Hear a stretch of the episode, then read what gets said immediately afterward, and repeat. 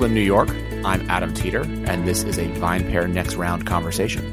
As you guys know, we're bringing these conversations between the regular podcast episodes in order to give everyone a better picture of what's going on in the alcohol beverage industry. Today, I'm really lucky to be talking with Kristen Olszewski, the Chief Beverage Officer and founder of Nomadica Wine. Kristen, what's going on? Hi, Adam. I'm so excited to be here with you today. Yeah, thank you so much for joining me. I hope I didn't butcher your last name. that was actually perfect pronunciation. thank you. So you are based in LA, right? I am. And a former sommelier. Yes. Uh, who now has a canned wine business. You know, from from Barolo to to canned wine. I love it. So I can you tell me a little bit first tell me about Nomadica and then we'll get into your career and, and sort of how you came to start it in the first place. But yeah, give me like the what is Nomadica wine pitch. So Nomadica is sommelier curated canned wine. Of course, I am the sommelier curating the wine. and then anyone who takes a look at our cans always remarks on how beautiful they are. We work with artists so that the art on the can works as the first tasting note for the wine inside. Oh, interesting. Mm-hmm. Um, so I got to tell you, this is like literally, I'm not kissing your ass here. Um, I just mean this. So I saw your cans a few years ago, and uh, they were brought into my office, and I was like, wow, this is the first canned wine brand to me. I thought it was like understanding what craft beer had gotten right, mm. if that makes sense. I was like, there, you know, craft beer's branding has been so good, especially on the can, and that's what consumers love. And I saw a lot of canned wine brands coming out prior to to me seeing you that looked a lot like you, this could have been like designed by Anheuser Busch, right? It was very like it, I mean, it was, it was, like Bud Light, right? But it was like it was like it was a rosé, and it, it was, totally. you know what I mean? And it, and so I was like, wow, like how is this the brand? Because at the time I didn't know you, right? Um, I was like, and we're just meeting for the first time. To be fair to everyone listening, um, I'm just excited about it. I wasn't like, how is it taking anyone else this long and wine to figure this shit out? Like, I know. Like, just because it's in a can doesn't mean it shouldn't be beautifully designed and something that you want to pull out. And people ask you in the park, "What are you drinking?" Like, that's been what craft beer has gotten right for so many years now. You know, whether it's LA breweries that I am as like less familiar with than like the New York City ones, you know, the other halves and the KCBCs. And if you listen to the podcast, you hear me talk about these breweries a lot, whose labels just look dope. I I was kind of blown away that you were the first one I saw to do that. So I'm curious, what caused you? This is a, a very roundabout way of me asking you what, you create a canned wine brand, and sort of what your uh, what your decision to create a wine brand was in the first place. Because you know, prior to this, you were at you were at Mozza Restaurant Group, you were a working som. So um, why a canned wine brand? Well, it, it was a crazy journey. So I got introduced to my co-founder through a mutual friend. Um, he actually comes from the the New York restaurant scene, and he was like, "Hey, I met this girl. She wants to start a wine company. You should speak with her." As you know, I've spent my entire career working in Michelin and wine focused restaurants and am literally obsessed with wine. So I go meet her after working the floor at Mozza. You know, I show up in my lady suit at my favorite natural wine bar in Los Angeles. Shout out to Tabula Rasa. And Emma tells me that she's been pouring nice wine into Pellegrino cans to take by the pool or on, you know, really long Uber rides in Los Angeles. Wow. Okay. And at first I was like, ugh, canned wine. You know, I, I will be honest, I'd only had bad experiences with canned wine. It's not something I thought of myself as ever drinking or ever having any interest in, but Emma is famously stubborn and stalked my Instagram, found a winemaker she knew I really liked on the Central Coast, Josh Klapper from La Fenetre Timber. He worked at Au Bon Climat for a while. She canned a small batch of his Pinot Noir and brought it back to me to taste. And I let it sit in my cabinet for like two months, I'll be honest. Opened it up one night when I didn't feel like opening up a bottle. And I had this realization that, you know, canned wine wasn't bad. People were just putting bad wine in cans. And totally of course, I think the market has changed now. Uh, there are some amazing players in the canned wine space that I just I could not be more excited about sharing the space with some really great winemakers. But Nomadica was born. And so we decided to use artists as our labels because I'm sure anyone who works the floor will understand this.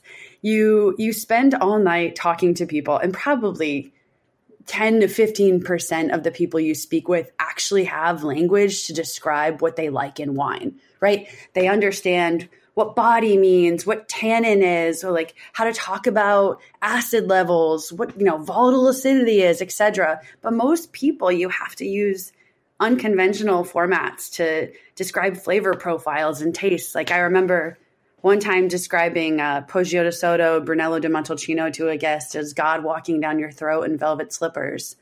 And he's like, Yeah, I want that. I want that wine. So we thought it would be really fun to yeah. be really playful with that and play on the idea of synesthesia here.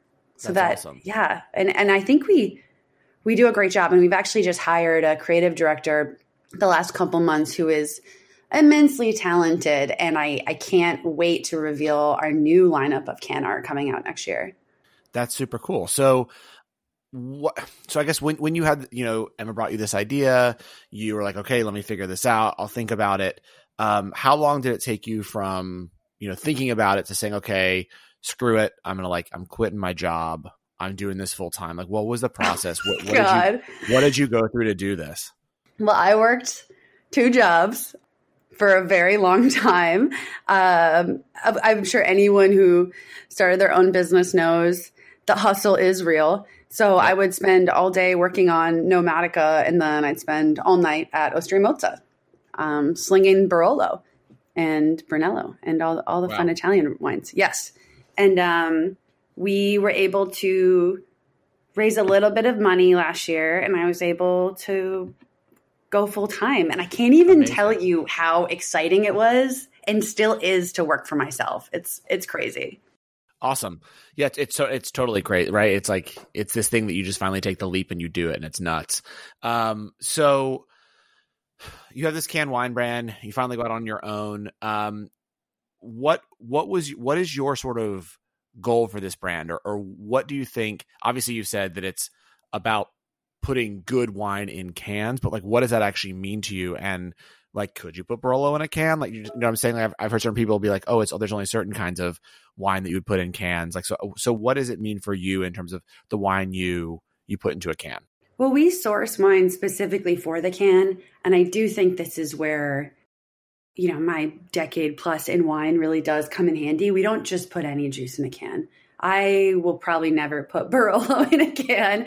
I do think it needs to age in a bottle, but certain varietals, like our current red, is a Sangiovese blend with a little bit of old vines and vanilla and Grenache.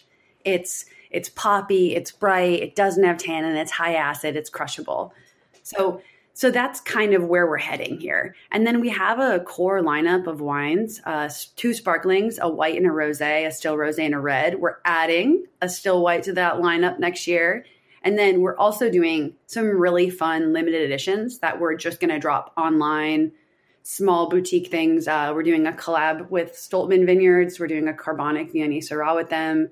And then Mike from Root Down and Cole Ranch and SOK Wines made a amazing piquette with some 70 year old Riesling from his single oh, you're, oh, you're going on the piquette. You're going on the piquette tip. I mean, we have to. It's so good. I mean, I mean, okay. I, I get it though. I get it. So, okay. So so basically the whole idea is it's wines that are that you know are are drinkable now right we're not aging anything in this do you are you the person that's like drinking from the can or do you expect the consumer to pour it into the glass so i always say wine tastes better from a glass um no one will ever get me to change my mind on that there are some circumstances where you know you're on a hike you're at the beach you're sneaking a can into your purse to have an in and out burger. I don't, you know, know for a fact. I've never done this myself, of course, but right, yes, sometimes totally. never. I would never, but sometimes you just drink out of the can for convenience.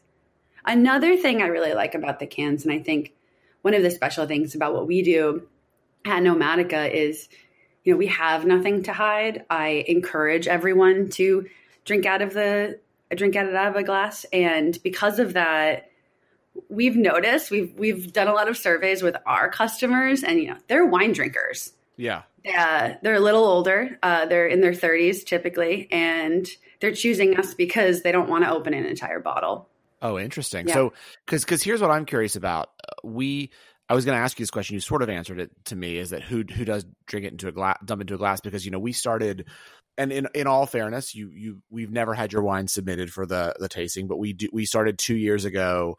Um, you know, a, bi- a big open call for canned because there's so many now, right? Canned wine submitting mm-hmm. for us, and actually, like our tastings director, basically, you know, the first year was like, we have to stop pouring the wines into a glass. Interesting. And so so we don't so I might, if anyone else who, who listens to this who submitted to us before, you're now learning like we, th- it's the only tasting where we do not pour the wines into the glass because when we surveyed our staff and then readership, most said they drank it from the can. And so we were like, well, because a lot of times when we pour in the glass, especially with some of these canned wines, right, you get that weird, like kind of sulfur smell mm-hmm. initially, right? And so we are like, well, no one's actually going to get that because they're drinking it from the can right they're they're consuming it in the way they would consume a seltzer or the way they would consume i mean white claw too by the way not like like a like you know a new york seltzer but yeah the way they would consume a, a seltzer or a you know a beer. Like that's that format we've been conditioned we drink from it we don't pour into a glass. So I, that's why I was curious to ask you, just because I wonder then if you think about the what kind of wine also goes into the can, knowing that it's not going to be examined, I guess, or it won't aerate in the same way. Mm, yes, absolutely. So when I'm selecting wines, we I always have several cans and I taste it out of the can and because, you know, I, I don't want to control how anyone drinks it. I want it right. to be amazing in every single scenario. Uh, it's funny, you actually there's a there's a restaurant near me in Brooklyn that sells you. But how how have you expanded? Like what's what has that been like? So you obviously you quit your job, you've raised a little bit of money you're now out in the world what has your growth trajectory looked like or what are your plans for growth? Like how is how is that working? So we've we've actually been really lucky to in a in a pretty awful year let's be honest um you know really hang on. And over half of our business was in on premise which people are always surprised by. I mean i myself was surprised by that. I think when we first started nomadica i was like oh this is just going to be retail. This is just going to be retail. But we've seen a massive uptick from luxury hotels and grab and go programs. I'm sure that restaurant in Brooklyn uh, is one of those. And it's like a little, it's like a little falafel shop. Ah, uh, Holy Pita! I love that place. Yeah, oh yeah. Oh it's okay, so great. That's so funny that you know that which one it is. Oh, of course I do. Of course I do. I am a, awesome. very hands on with our our national sales. I'll say I that. love it. Okay, cool.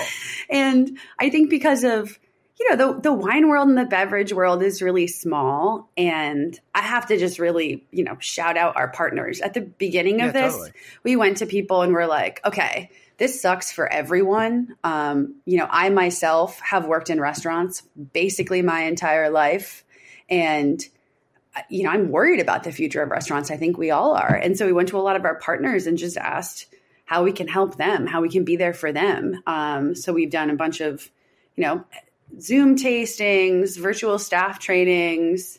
Uh, we've done a lot of charitable partnerships and I think our, our relationship with our partners is better than ever. And thankfully the industry is so small. Like we've we've also felt that love back towards us in a lot of ways. Right. So are you is part of the plan for this to be a, a DTC brand? So obviously like on the site, right, you can you can order um you have different so you have the wine shop like is that was that sort of part of the business plan to begin with where you know you would be able to send people the wines they love on sort of a subscription basis or things like that or is that sort of since covid well, that's definitely a repivot since COVID. We had always planned on launching some ecom business as, you know, wholesale. We love our wholesale partners. Uh, wholesale will always be, we're never going to take our foot off the gas of that. Right. But, you know, e commerce allows us to do these limited edition collaborations. It allows us the opportunity to talk to our customers, which I love. I miss the floor so much. I can't even tell you. I just love talking to people about wine. It's, yeah. It's a sick obsession. Um, I'm sure you understand. And so we actually just expanded. We're going to be able to ship to 48 states in January. We're launching Amazing. a subscription service called Club Nomadica. You can either order monthly or subscribe quarterly. And we're doing some really fun, exciting things next year. So, well, can you can you tell us any of this? Ooh, okay, so I'm so excited about this. We're doing a we're offering this up to all of our Club Nomadica customers. They get 24 7 access to me for all of their wine questions. Uh, it's called Text a Somm. and oh. I'm the Somm.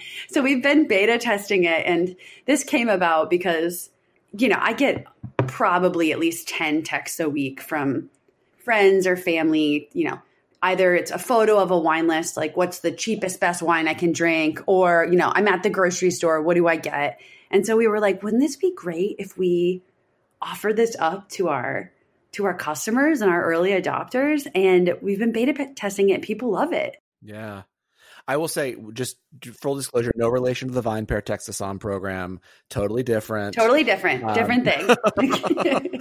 um, but yeah, no, I think that's super cool. I mean, we like, I, I, mean, obviously, I'm joking, but we did do we did Text a Somm this summer to give uh, working somms like a shift basically and we saw how many people texted in who have just random questions for for you know professionally tra- you know for wine professionals and they really want to know stuff. So obviously we're never going to make this full time i think it's super cool that you're doing it like this. I think you're also insane to be available 24 7 um, but i mean you are it, it is still a young company so exactly. i feel like that's when you have the energy be like yeah shit i'll do it at 3 a.m i don't care. So right? I, I dig that i dig that. So i have to ask you a question that is not about the wine. Then we'll get back to the wine, but we're going to go all over the place here. I did check out your LinkedIn, and you did go to looks like thought about going to medical school. Yes.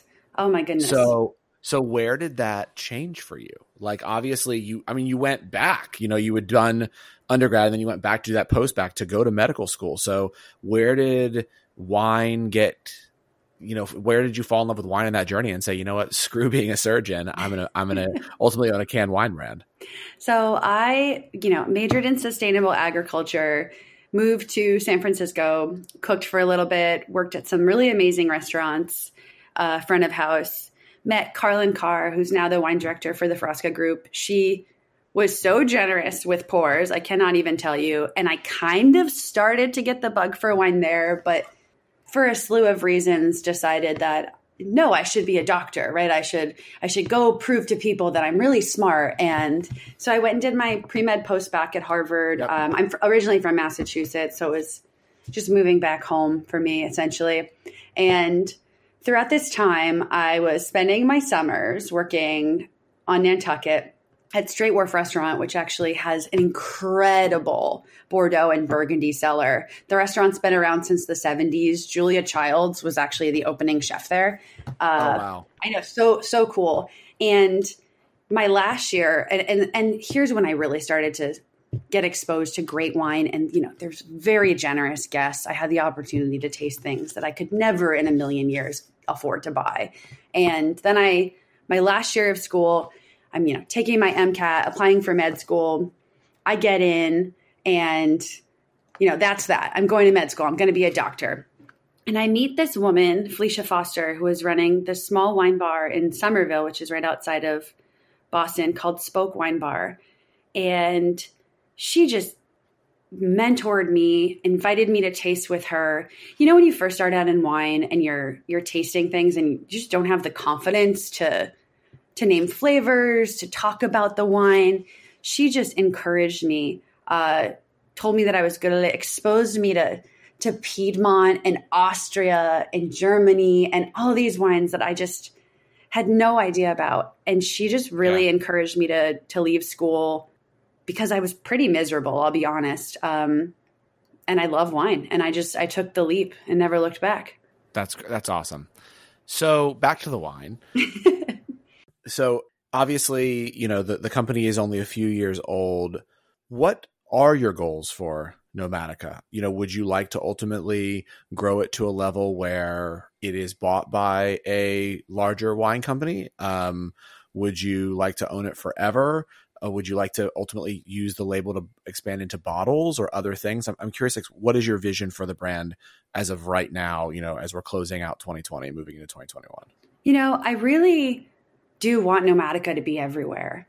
Um, I think we've all had the experience in our life, whether it's like we go to a sports game or a movie theater and you drink beer because there's not a wine that you would drink. Right. And I really do think Nomadica solves that problem.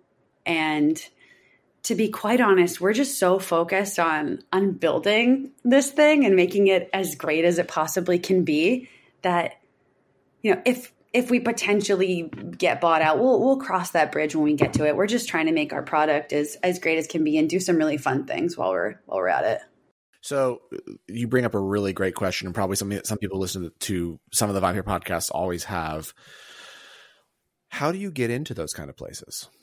Right. So how do you how do you get into the sports arenas or to the the movie theaters or to the the holy pitas of the world? And what I mean by that is, you know, I think that your value proposition is really great.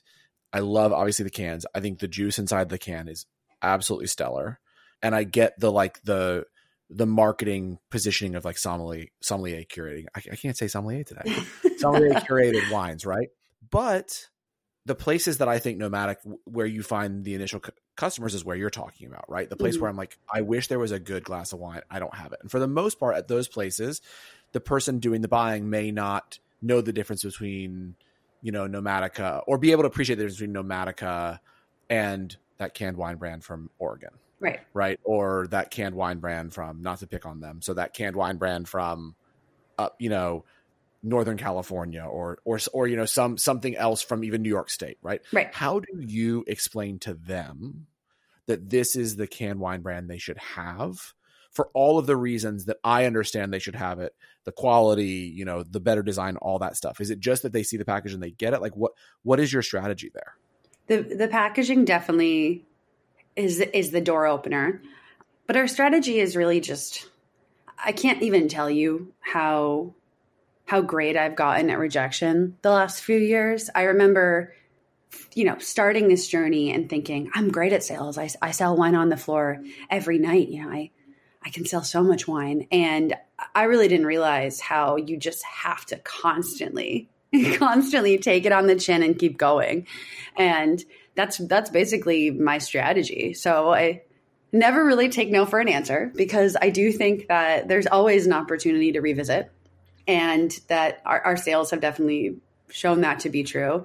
And maybe it's not always a no, maybe it's a not now, and you just relentlessly follow up. You you leverage your network. I, I stalk buyers. You know, I've I've realized how creepy I am, and we've also been really lucky. I recently brought on Tara Hannaford as my COO, and she was the VP of sales from Casamigos, and just what a difference she's made. Um, right in the company yes and she's she has taught me so much about how to leverage and manage our distribution network uh, which was yep. not formerly a skill of mine coming from the fine dining wine world and how to talk to retailers how to how to use everything from you know your friend that you knew in seventh grade who maybe has a cousin that owns a wine shop you know like how to really right. connect with people and so i it's i think it's been working pretty well that's awesome. Um, so, I mean, I feel like at this point, I have a really good picture of of the business. Do you plan to to raise more money? Like, what are what are sort of your your goals besides obviously the cool programs you have coming, text to Som, et cetera? Like, what are your your goals when you think about where you'd like to be at the end of 2021? Yeah, we'll we'll raise some more money. We've got some exciting innovation on the way that I you you will be one of the first people to know about it. I promise. Uh, okay. I'm deal. So excited about that for 2021, and just just a lot of really innovative programming. And you know, things things take take money, unfortunately, but Totally, they totally do. and I want well, to be everywhere in the U.S. That's yeah.